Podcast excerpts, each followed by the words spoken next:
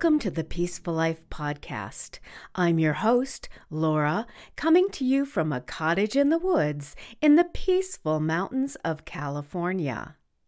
Today's episode is the first of several I'm going to do on animals, living peacefully with animals, and how animals can bring peace and joy into our lives. I speak with Michael Howie, a Canadian wildlife advocate whom I met virtually in one of my podcast groups. This is one of my longer shows because Michael is just a font of information about animals in our world, and I had such a fun time speaking with him. We might go off on some tangents because it's a great conversation, and I think you'll enjoy it as much as I did. Here it is. Michael Howie is an award winning journalist and the director of digital content for the Association for the Protection of Fur Bearing Animals in British Columbia, Canada. He's a wildlife advocate and host of his own podcast called Defender Radio, which presents topics on protection and advocacy for fur bearing animals. Welcome, Michael, to the Peaceful Life podcast. Thank you for having me. Yeah, so you're on your fifth season, is that correct? Yep, it's it's been a while. Wow, with over 200 episodes? Yeah, we uh, we're doing over 50 a year. Uh, so it's a weekly show, which can be a wee bit stressful sometimes. Yeah. But uh, we're we're just keep plugging away. Congratulations on that. Well, thank you very much. Yeah. So, did your passion for animal advocacy come from your career, or did your career come out of your personal passion? Which came first?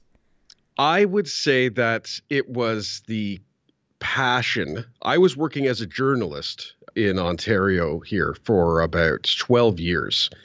Uh, I was a news reporter and a managing editor of a newspaper. And as time passed uh, and I, I aged, I was finding myself drawn to writing about wildlife and environmental issues more regularly.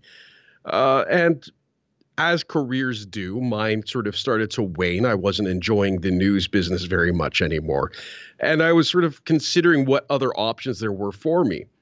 And I had uh, become friends with the fur bearers and said, Hey, you know, what do you think of having me come and be your journalist, so to speak? So, doing blogs and media relations and social media. Uh, and the podcast as well was part of that. When I first saw it, I somehow read it as fur wearers. and then I, yeah, I took a second look. So I'm glad I did. And it's a great show. Well, thank you. Yeah. I mean, some uh, of it is local to Canada, but I think there's a lot of information that everyone can glean from it. Oh, absolutely. The uh, the subject matter does transcend geography most of the time. A uh, great example is a couple of weeks ago, I did an interview about um, wolf and coyote depredation on cattle in this very small region of Alberta. And it was a study that was done, but the information that is gleaned from it matches some stuff coming out of Idaho and Wyoming and Montana. And therefore, okay, well, if it works in all of these locations, what if we applied that same information to, you know, here in Ontario or to Massachusetts? What and what you start to see is that this information, while it may be geographically located, it really the lessons sort of can be applied almost anywhere in the world. Right, right. Now you and I were talking online about animal advocacy, personal animal mm-hmm. advocacy, things that individuals can do to help protect the lives of the animals around them. What are some of the good things and not so good things that a person can do? Uh, and as you know, I have some very strong opinions on the not so good things. Uh, but we'll, we'll start with the, the good things. And I'd say the absolute first thing people can do is just think, be critical thinkers regarding the world around them. So I am vegan. I believe you are as well. You're one of the I weirdos. yes. And uh, one of the, so just being vegan is a form of activism, in my opinion. Right. Uh, and talking about it and understanding that to some people, it is strange. It is unusual. It's different. So having that compassion that you have for the animals, for the other people around you, and then I also take that and apply it to living with local wildlife. uh, talking about it in a reasonable way with friends and neighbors uh, over dinner, talking about, hey, I saw this raccoon doing this today. What do you think that means? And looking looking for good information because it is out there. Right. Uh, much of it at thefurbearers.com. Plug. and then, you know, talking about the news, same thing, same way you would talk about any issue you're passionate about. It's just engaging on that subject so it becomes more and more commonplace. One of the the the largest problems that we as an organization run into when we're working with municipalities or communities on wildlife conflict situations is people simply didn't know there were coyotes in their area or that raccoons could climb up into their attic or that squirrels can chew through lines or mice can fit through a hole the size of a dime or that skunks will leave a den site if there's noise but because they don't know a lot of the what i would sort of call more basic things their reactions are disproportionate. Right. And and talking about that, I think the first reaction is to be violent against the this creature that has encroached into your own space. And this is kind of what the episode is about is like sharing your world peacefully with these creatures. And I know I listened to one of your episodes about you know how to deal with mice or or creatures that have gotten into your house that you don't need rats examples. Yep. Um and that your first reaction should not be violent or to kill them because there's other choices. Yeah and i think people forget and this uh, th- this is such a large issue.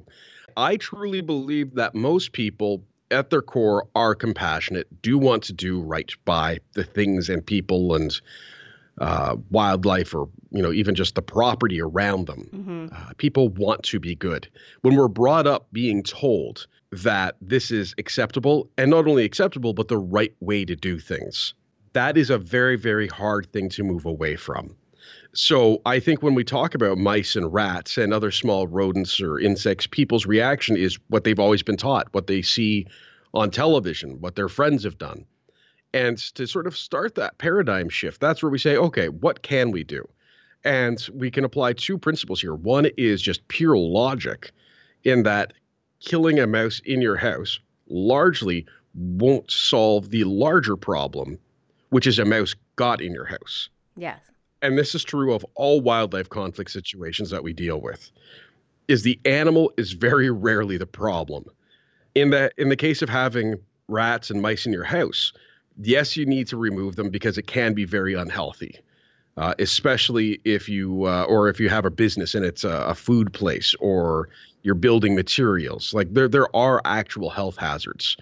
So you need to look at ways of removing these animals, and we are always going to advocate for the humane methods that you can pretty much just you know catch and release.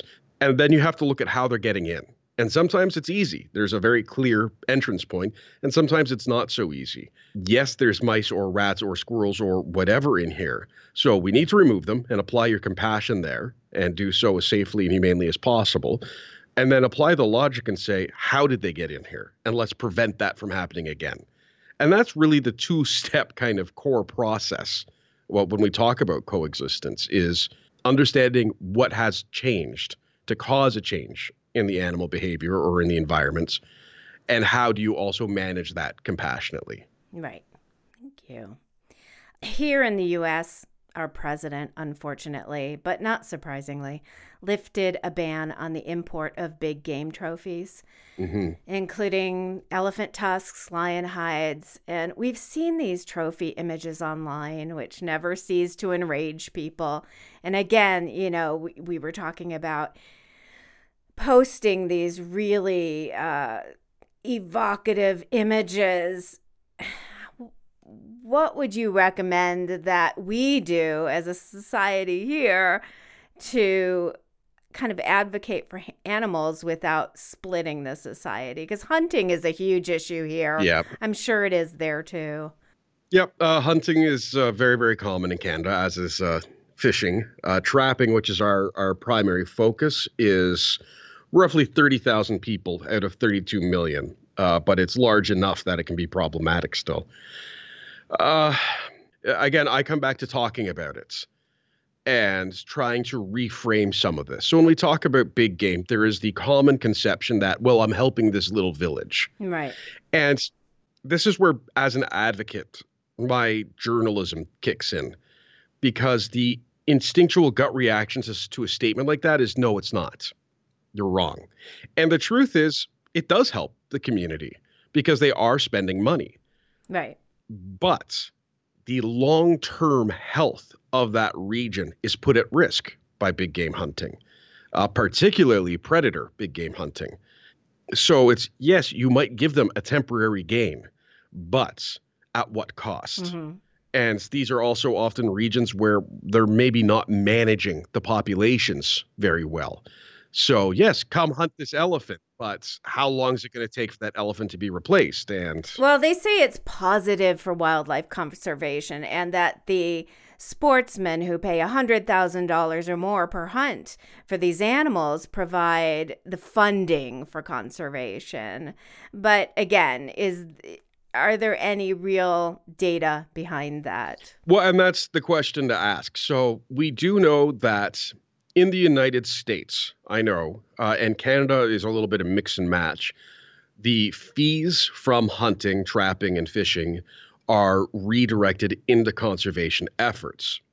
So this is true.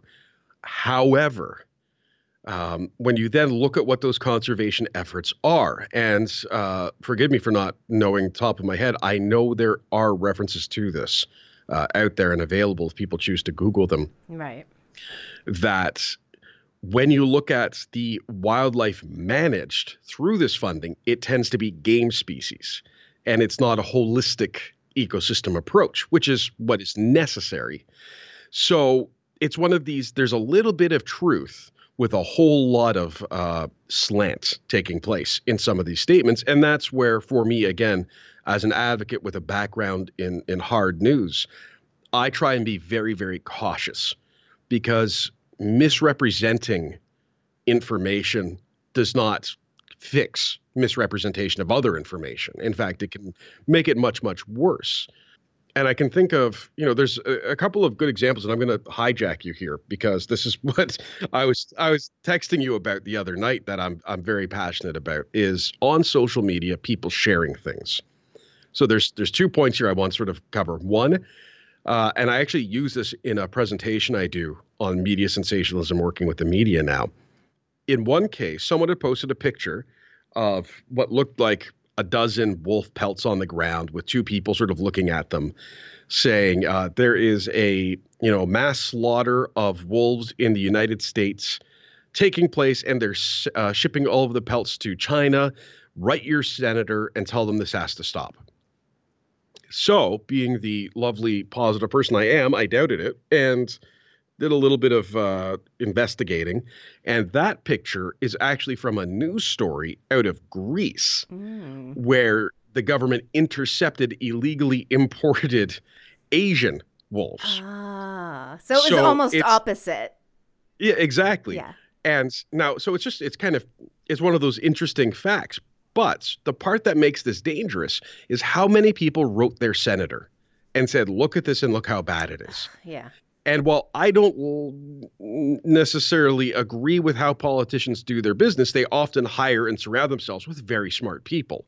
So these people are going to do the exact same thing I did and see that, nope, this is not true. Right.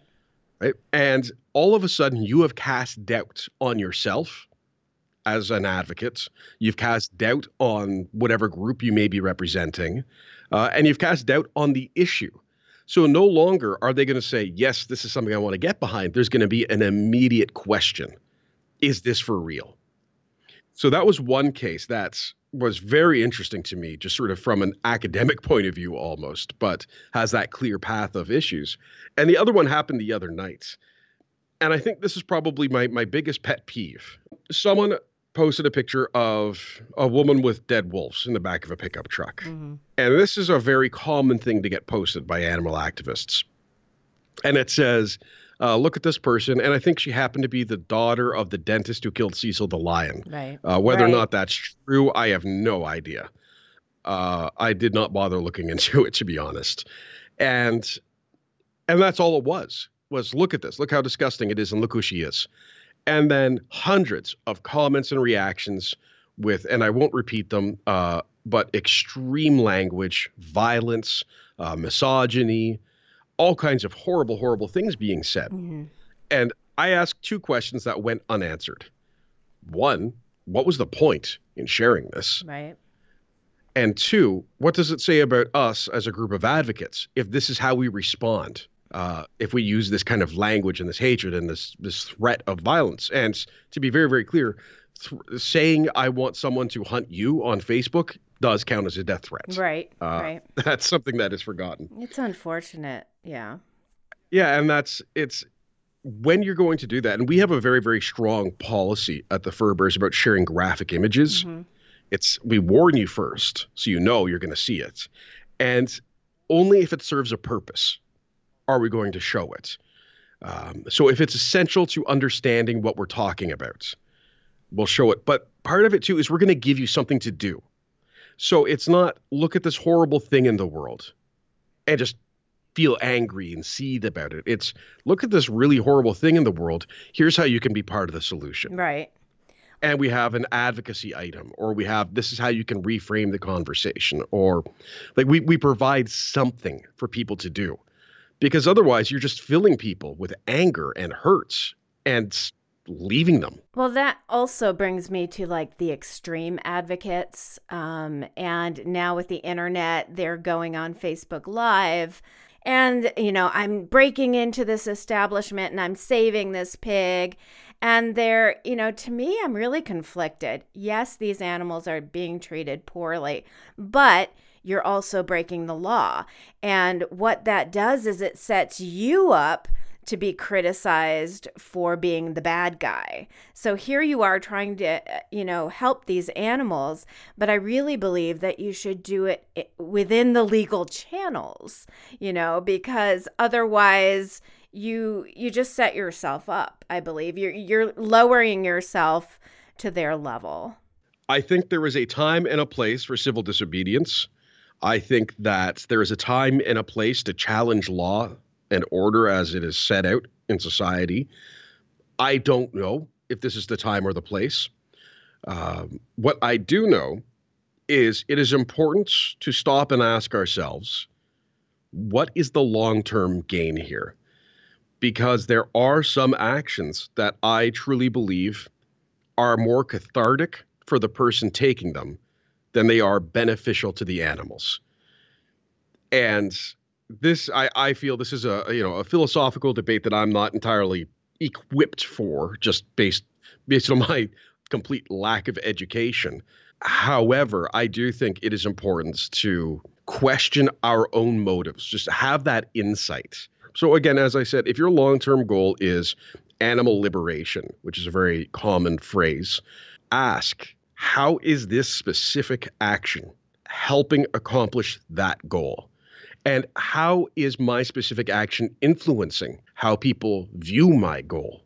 Uh, which is something I think, again, as a society, we need to do more of. And I think the current president is a great example of when you don't consider what people perceive versus what you intend. Exactly. Exactly. Earlier, you spoke of um, education and how we grow up and how we are patterned to believe certain things. A lot of our education as kids, especially on wildlife, comes from the zoo. Mm-hmm. You know, I remember going to Lincoln Park Zoo in Chicago as a child. And to me, it was just really sad. And I don't know if I was just super sensitive to this. Um, and even as a child, I just felt like this was wrong. And I know many of them are doing great work with endangered species and research, but I personally, even as an adult, can't get past the animals being confined for human entertainment. Mm-hmm. So, should zoos be abolished or do they serve a purpose for conservation? Well, no loaded questions today. Um, no. you thought this was going to be easy, huh? I don't think there is a blanket answer. And as frustrating as it is, people who know me know that I often only give blanket answers when I have no idea what I'm talking about and have a great deal of feigned authority or confidence. Most zoos I think, exist to entertain people. And for most zoos that exist to entertain people, I think that the people will always come first. That means the money will come first, the experience will come first, and not the animal's needs individually. And if anyone's interested in kind of learning more about that, just look up uh, the Five Freedoms. It's a, a great sort of primer on how to consider some of these issues. That said, there are some zoos, there are some sanctuaries that do have conservation work that is helpful. I know that I, I, spoke of the marmots. They are at uh, they are one of Canada's most endangered species. We're talking hundreds of them exist. They only exist in a small geographic region. Mm-hmm. Uh, their greatest threat is climate change and habitat modification. And one of the things they're doing is captive breeding to try and just rebuild that population and it's very very important that they keep doing this because that's sort of the that the, the population depends on this breeding program and the breeding program takes place at a zoo. So it's not an easy answer for me because that does happen and from what i have been told by people involved in this these animals are kept in as close to native habitat as possible and are shipped to the location and released to be part of marmot society, so to speak. And I think that's a good thing. Mm-hmm. I also know uh, through you know extensive conversations with you know, Zoocheck and various other organizations that a lot of the time when a zoo says we do conservation work, they do kind of. Um, so they may have you know this tiger in captivity, but unless they are breeding and releasing, is it really conservation work? So it's one of those times when you have to sort of question it, and I don't think there's a clear answer. I think generally speaking, like you know, Toronto Zoo had elephants. Like they should not be in Canada. That's just silly. They should not be on concrete. Uh, you know, animals that are used to roaming uh, kilometer long ranges should not be in cages that are five square feet. I even have trouble. Like we've got uh, reptile zoos. Uh, I don't know if you've ever seen those, and they're they're kind of like a petting zoo with snakes and lizards.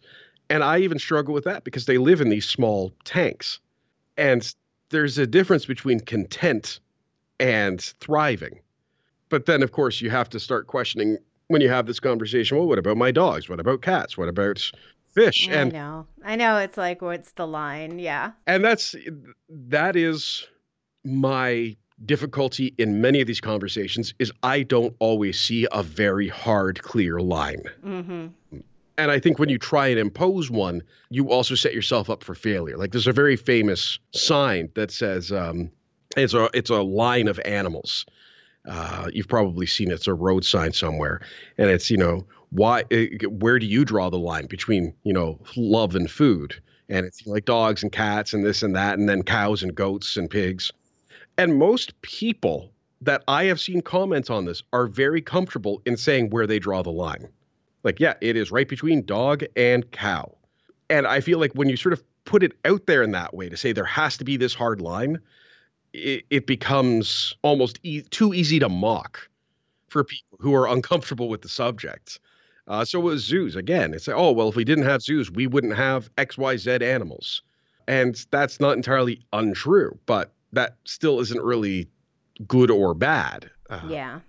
So well, what they do really well around here, and I, I don't know if you know my story, but I've been a city girl all my life, and you know, six years ago I moved up to the mountains right adjacent to Yosemite. Mm-hmm. And what they do really well here is wildlife education in the schools and starting young, which we didn't have in Chicago, you know, like like I said all we did was go to the zoo.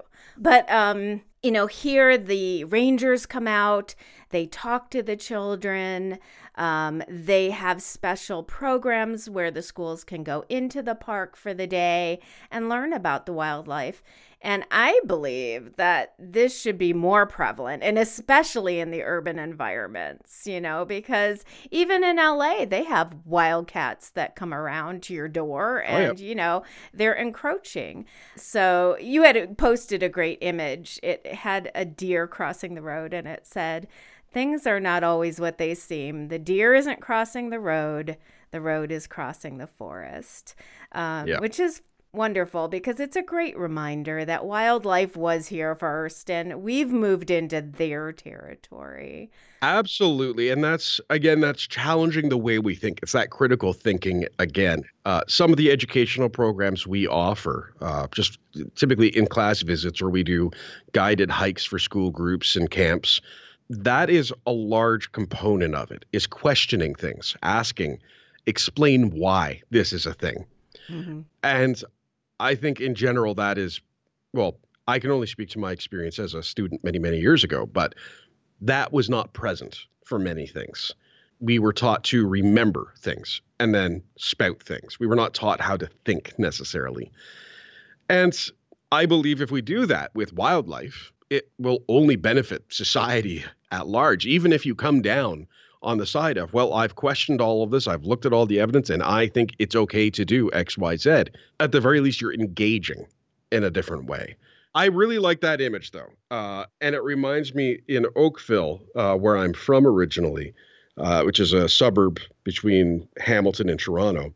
There was a series of coyote sightings, and people were very, very concerned. Uh, and again, it's that same thing I was saying: is people aren't used to seeing it, they don't know it's there, so when they do see it, they react. And people say, where'd they come from? They've never been here before, and we know we should ship them up to Algonquin Park, five hours away. All this other crazy stuff, and I ended up, I was working for a newspaper in the region at the time, going to the library and getting old aerial images of the area from the 70s, the 80s, and then into the 2000s. And in the 70s, it was all field and forest. In the 80s, roughly half of it had been converted to, you know, suburban housing. But in the last five years, all of the remaining area had been plowed down and turned into car dealerships and self storage units mm. and those great big buildings. Right. And uh, like when you then look at exactly where all of these sightings and concern, quote unquote, concerning behavior was, it, it was right next to what had been probably coyote habitat for 50 years. Uh, we literally paved it and then were shocked to see them not there anymore. Uh, so it's it's it's very difficult sometimes to sort of have those conversations and remain. Yeah, and you have to just switch your perception. Yeah. Yeah, I have a photograph. I collect old photographs too and um, I have one of Los Angeles, and it's it literally says Highland Avenue, and I don't know if you know Hollywood and Highland is like a huge tourist spot. And this photograph, which is not dated, has one farm on it and a mountain behind it, which is where the Hollywood sign is. But it just it must have been from the late 1800s, wow.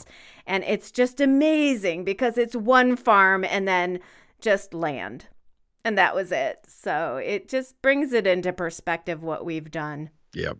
And the thing that's incredible though is how the animals adapt. Right. They, they don't do. question it. They don't complain. They just go about their lives and find a way. Exactly. Uh, now, I wanted to ask you yes? because I've been rambling a lot uh, about so many wonderfully positive things after dealing with some of this stuff, so, you know, we see these pictures, we have these conversations. What do you do to bring yourself back to a place of peacefulness or being more content with sort of all this chaotic stuff and noise around you? Um, I kind of did a an episode about that. You are what you tweet, mm. and um, this podcast actually grew out of the despair that I was going through last year. The state of our country is, to me, is just really horrific. Um, and what we have to deal with on a personal level every day, is specifically online. So it's it's about again not propagating the stuff that I don't want to see just to enrage people. Yeah. Um, that is one tip that I, I do tell people. And sometimes I still do that. I, I get enraged and I'm like, look at what he said, you know, and this person that I will never name. But then I immediately delete it and I thought, okay, this is not putting good out into the world. And the best thing I can do is take care of my little corner. You know, I can't change the world, I can't change my country, um, but I can take care of my little corner. And that's how my podcast came about is like, what can I do? It was the end of last year in December to just like put good out and talk about the good things that are happening or how to approach things in a more positive way. And I know you made fun of me online. You said, stop being so positive, you know, but that is literally the only way I can get up in the morning mm-hmm. um, and and face what's going on because every day we get a piece of news that is so incredibly unbelievable or hurtful or um, you know that that affects us. And so that's why i do this. It's a good reason. Yeah i've uh, definitely changed my social media consumption. I, i'm still a news junkie uh, and i want to get a lot of that stuff and i share some of it but i have definitely reduced the well I, I, should say i've definitely unfollowed many many people mm-hmm, yeah um who posts. And it's i'm not against seeing bad things. I have learned to compartmentalize and manage myself in a lot of ways over the years with that kind of stuff just being in the businesses i've been in. So you know i i do want to know when bad things happen but i am more selective of how i know i right. would say.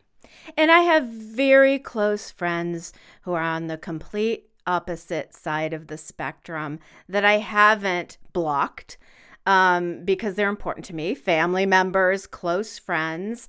And also, I want to avoid the whole bubble syndrome mm-hmm. where you're only interacting with those who think like you because I think that also can be detrimental to having to critical thinking. Absolutely, it's it's uh, a, a, big issue. I actually just spoke about that with uh, a science communicator who's on my show uh, first week of June, talking about the echo chamber is what she called it, and it's it's difficult because you do want to hear the other side of things, but you want to get good information. Like that's that's a falsehood in news is that there's two sides to every story. Right. That that is an absolute falsehood. There can be one side to a story, or there can be a hundred sides to a story. Uh, it depends on the story. So when we have, let's say, you know, an economic debate going on, and they say, well, here's the side that thinks that you know we should uh, find a way to feed children. You don't therefore have to have a side that says, and here's the side that uh, thinks we should get rid of all the children. yeah, um, right. Like you don't have to give those people a voice. Yes. Uh, so yeah, I definitely manage that. And I'm um, not a news junkie and I try to avoid it, but I have this thing on my phone. I don't know how to change it that anytime there's a breaking story, it pings me. Unfortunately, it's always something terrible. So mm-hmm. I'm, you know, I literally wake up to a ping in the morning and I think, uh oh, another mass shooting or you know something has happened and it's never good. So i, I have to figure out how to turn that off on my phone because i don't like waking up like that. That does yeah. not contribute to a peaceful life i'll tell you. Well i like to uh, try and empower the people who are making change uh, when i get stuff like that. So there's been a school shooting and let's let's talk to the kids who are affected. Let's talk to people who have solutions and promote that and uh, it's hard. It's hard. We've strayed a little on our topic, I but that's blame, okay. I blame you. Uh, I was I had my notes. I was like, I'm going to talk about coyotes, and coyotes are good, and I like ice cream, and this is the kind of ice cream I like. And then you, were well, what about this? Last but not least, do you share your life with any domestic animals? I do share my life with domestic animals. We have, uh, my wife and I have uh, many dogs, and uh, JJ was my dog originally. I'll go through the list. Okay. Uh, she is a Shepherd Lab mix. Uh, I adopted her on my own before my wife and I got together, and she is lovely and guards me against people, which is not lovely. Uh, we've got Peanut, who is a miniature pinscher. She is 13 and uh, still going pretty well. And we've got Baloo, who is an 11 year old Labrador, and Monster, who is a nine year old French Bulldog Jack mix. Pigeon, who now has his own Facebook, and, or sorry, his own Instagram, Team Streetbird. Uh, he is a three-year-old Boston Terrier Chihuahua mix, and he's the one that's doing uh, dock diving and agility and frisbee competitions. Wow! And we have Chi Chi, who is a little tiny Chihuahua of uncertain age who has one tooth. Oh, she's very very pathetic. Oh, that's a great family. Yes, they they keep me content and peaceful sometimes. Definitely. And uh, my next guest after you is going to be an animal communicator. So that will be interesting. How do they communicate with animals? Um, we'll see. My animals typically tell me they want something by coming over and bugging me until I do things. Oh, I can definitely talk to my dog and my cats. I just posted a video on um, both Peaceful Life podcast and my own wall on uh, me talking to my cat. So you'll have hmm. to you'll have to check that out. Anyway, thank you for joining us today. This has been a really informational and pleasant conversation. Thank you for having me. To learn more about Michael Howie and his work in animal advocacy, go to his website, thefurbearers.com. And you can listen to his podcast, Defender Radio, available on all podcast providers. And you can visit him on Facebook at facebook.com slash Defender Radio. You've been listening to the Peaceful Life Podcast. If you like the show, subscribe on Apple Podcasts or wherever you listen. Have feedback about this or any other show? Email me at laura at thepeaceful.life or like my page on Facebook. Remember, you are a spectacular human being, and by listening, you are that much closer to living a peaceful life. Have a super fantastic week.